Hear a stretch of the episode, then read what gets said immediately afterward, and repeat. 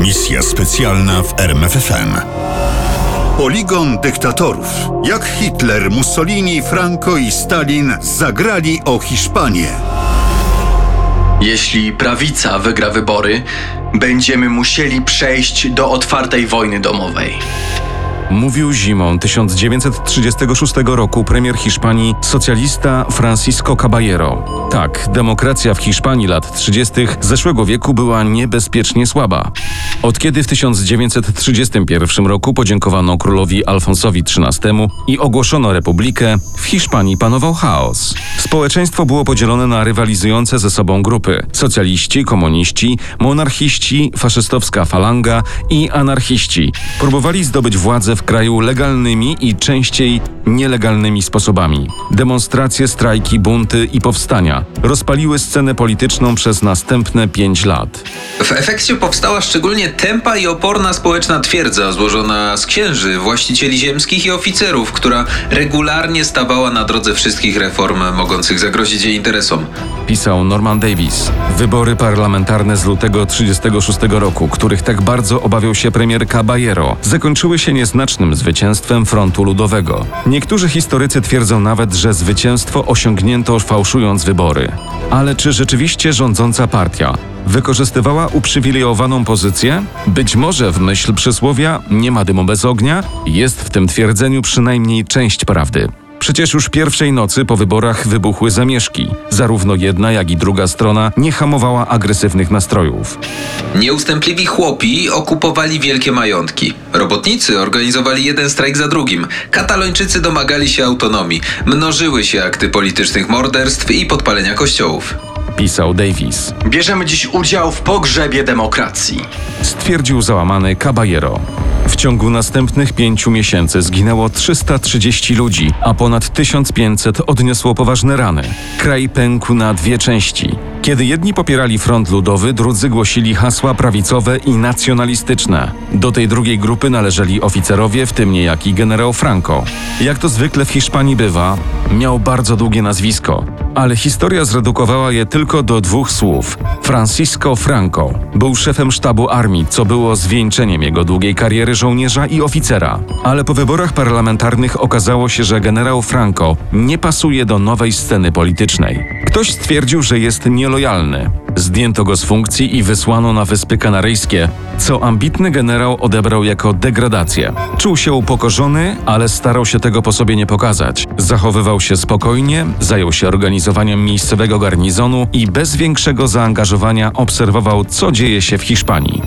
Były to jednak tylko pozory. Cały czas kontaktował się z generalicją, która po cichu szykowała zamach stanu. 17 lipca 1936 roku radio z hiszpańskiego Maroka nadało komunikat. Nad całą Hiszpanią niebo jest bezchmurne. To było wezwanie dla generałów do rozpoczęcia puczu. Francisco Franco, bardzo popularny wśród 115-tysięcznego kontyngentu żołnierzy z Maroka hiszpańskiego, objął nad nimi dowództwo i poprowadził ich na Hiszpanię. Uratujemy Hiszpanię przed bolszewikami! Krzyczał do swoich żołnierzy. Czy istotnie uważał, że komuniści są niebezpieczni? Raczej nie. Natomiast znakomicie wyczuł, że Hiszpanie boją się bolszewików. Dlatego postanowił na tym fundamencie zbudować swoją siłę. Próbował przy tym wykorzystać jeszcze jedną okoliczność. 19 lipca poprosił o pomoc Mussoliniego. Sześć dni później, 25 lipca, jego ludzie pojawili się w Berlinie. Dokładnie tego samego dnia premier Hiszpanii pisał list do Stalina z prośbą o pomoc. Wyglądało na to, że obie strony konfliktu są świadome własnej słabości. Franco liczył więc, że zwycięstwo dadzą mu włoscy ochotnicy i niemiecki przemysł. Natomiast rząd republikański liczył na wsparcie radzieckim sprzętem i ochotnikami ze zdominowanej przez socjalistów i komunistów Francji. Tymczasem mocarstwa europejskie, Francja i Wielka Brytania ogłosiły zasadę nieinterwencji. Nie chodziło bynajmniej o wzniosłe hasła z zasadą samostanowienia narodów na czele. Powody były niezwykle prozaiczne. Rząd Francji nie chciał mieszać się do spraw hiszpańskich sam. Poproszono więc o wsparcie Wielką Brytanię. Tymczasem Londyn odmówił. Dlaczego? Jeśli my i Francuzi wejdziemy do Hiszpanii wspierać konstytucyjnie wybrany rząd, Mówili politycy brytyjscy. zapewne druga strona poprosi o pomoc Hitlera i Mussoliniego, a stąd już tylko krok do europejskiej wojny. Tymczasem minister spraw zagranicznych III Rzeszy, Konstantin von Neurath, wcale nie zamierzał mieszać się do hiszpańskiej awantury. Dlatego grzecznie wymawiał się od podjęcia współpracy z rebeliantami generała Franco. Natomiast Hitler nie miał takich skrupułów. Obiecał pomóc. Führer patrzył na wojnę domową w Hiszpanii z perspektywy własnych podbojów. Bał się, że zwycięstwo lewicy na Półwyspie Iberyjskim zamknie go w pułapce bez wyjścia. Już miał za Renem rządzoną przez socjalistów Francję. Jeśli do tego miała dojść Hiszpania, powstawał trudny do pokonania blok, podobny potencjałem do olbrzymiego Związku Radzieckiego na wschodzie. Ale gdyby tak w Hiszpanii wygrali nacjonaliści Franco, miałby w nim sojusznika w wojnie z Francją.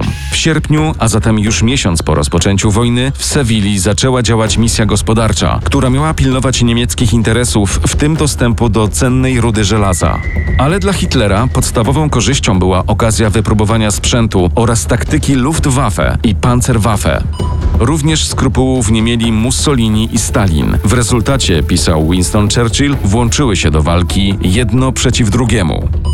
Winston Churchill w radzieckiej ingerencji w wojnę domową w Hiszpanii widział leninowską doktrynę polityczną, która kazała komunistom wspierać wszystkie ruchy lewicujące, a w dalszej perspektywie tworzyć państwo marksistowskie. Stalin zamierzał problem hiszpański rozwiązać w typowy dla siebie sposób. Najpierw wysłał do Madrytu swoich dyplomatów, którzy jednak z dyplomacją niewiele mieli wspólnego. Byli natomiast agentami NKWD. To do nich należało zorientowanie się w sytuacji i zameldowanie Stalinowi, jakie korzyści można uzyskać włączając się do tej wojny. Okazało się, że pierwsze profity, i to nie byle jakie, przyszły już jesienią 1936 roku. Jeśli Hitler połakomił się na hiszpańską rudę żelaza, to Stalina zainteresowało hiszpańskie złoto.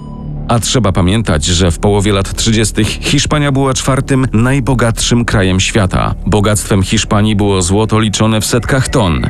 W październiku 1936 roku rząd republiki omotany siecią agentów radzieckich wysłał prośbę do Stalina o przechowanie 500 ton złota.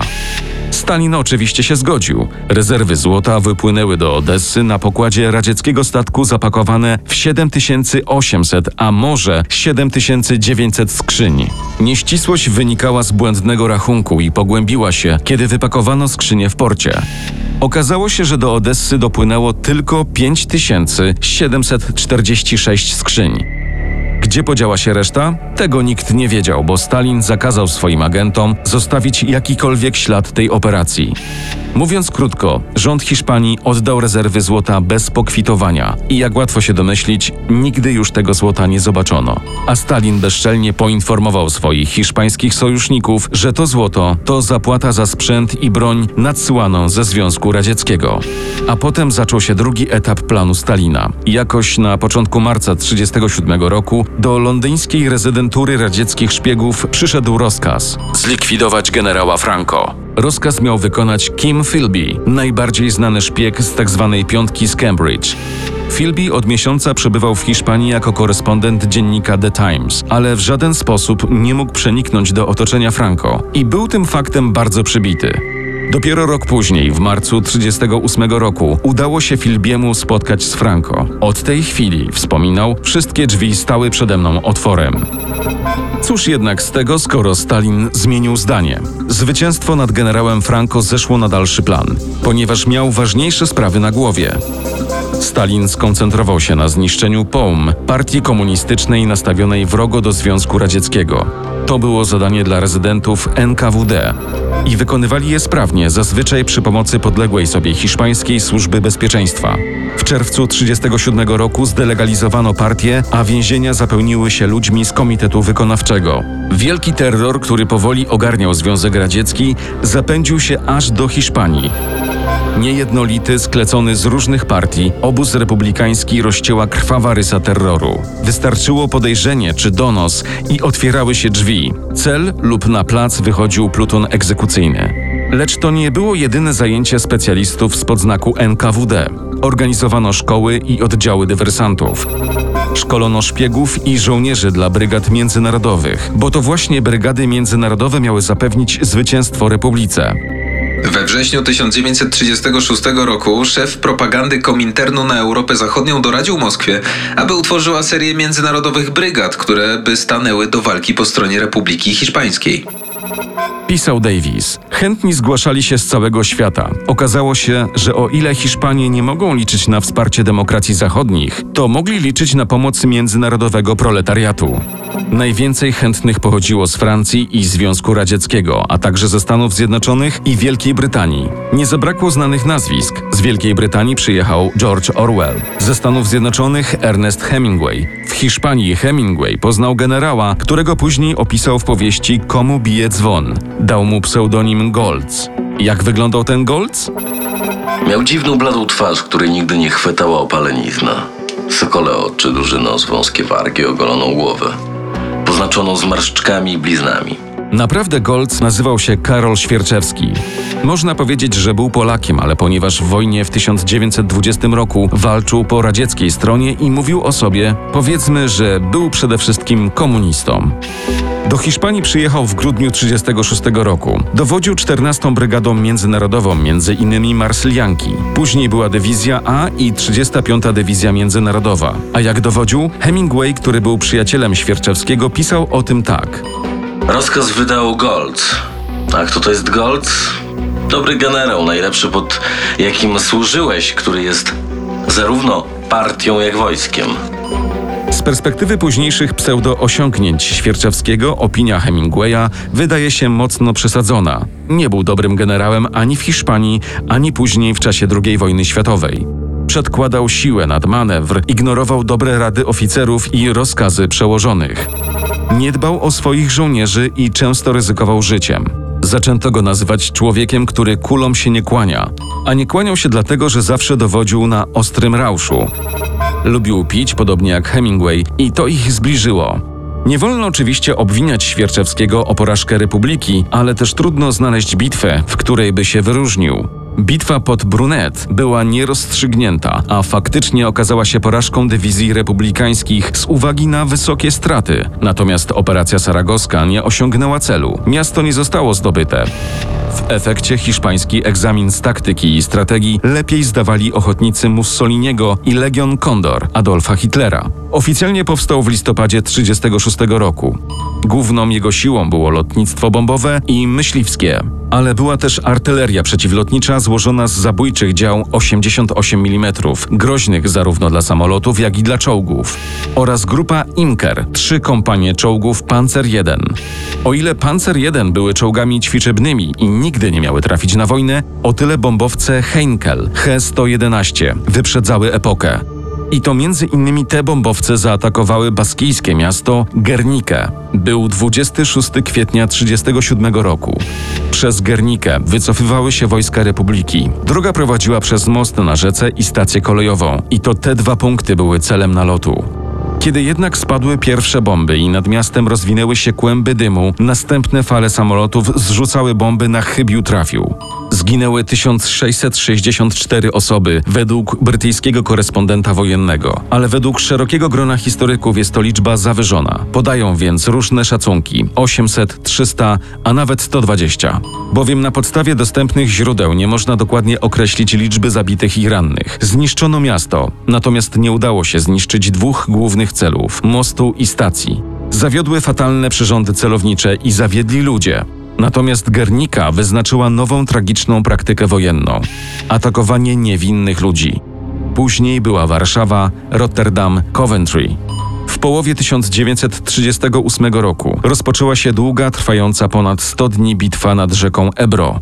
Armia generalsimusa Franco prowadziła ofensywę na Walencję i Barcelonę. Dywizje międzynarodowe Republiki zamierzały zatrzymać przeciwnika, ale to się nie udało poniosły wysokie straty w ludziach, których nie można już było uzupełnić. Dlaczego? Ponieważ jesienią 1938 roku wysechł strumień ochotników. Skończyły się również dostawy sprzętu ze Związku Radzieckiego. Stalin wycofał się z gry o Hiszpanię I.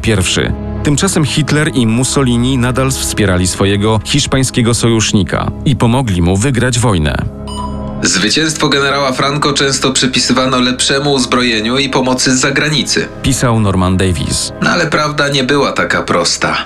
Historycy zastanawiają się, czy Republice nie przeszkodził brak zjednoczenia i terror. Terror po republikańskiej stronie frontu trwał przez dwa lata wojny. Agenci Stalina polowali na zwolenników Trockiego, niszczyli samodzielność hiszpańskich partii lewicowych, a wreszcie terroryzowali zwykłych ludzi. Świerczewski wyjechał z Hiszpanii w połowie 1938 roku, tuż przed bitwą nad Ebro. Razem z nim wyjeżdżali z Hiszpanii żołnierze, oficerowie i instruktorzy. W marcu 1939 roku Franco zdobył Madryt i zwycięstwem zakończył wojnę. Hitler mógł być zadowolony. W trzy lata na jego korzyść zmieniła się polityczna mapa Europy. Austrię i Czechy włączono do Rzeszy. Słowacja była wasalem. Węgry sojusznikiem, a na zachodzie Hiszpania dawała możliwość utworzenia drugiego frontu przeciwko Francji, na co Führer bardzo liczył. Okazało się jednak, że Franco nie wybiera się na nową wojnę. Wprawdzie dołączył do paktu antykominternowskiego, ale już nie miał zamiaru zapisywać swojej Hiszpanii na listę państw osi. Nie zaatakował Francji w 40 roku, ani nie pozwolił dywizjom Wehrmachtu przejść przez Hiszpanię, by zająć brytyjski Gibraltar. Zgodził się natomiast wysłać 18 tysięcy żołnierzy hiszpańskich na wojnę ze Związkiem Radzieckim. Służyli w błękitnej dywizji przez dwa lata walcząc pod Leningradem. Ginęli, szli do niewoli lub z ranami wracali do domów, a na ich miejsce przychodzili nowi.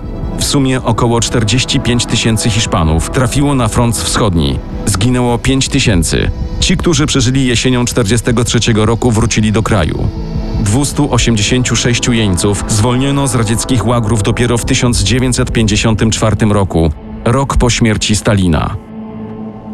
Misja specjalna w RMFFM. Na tropie największych tajemnic historii.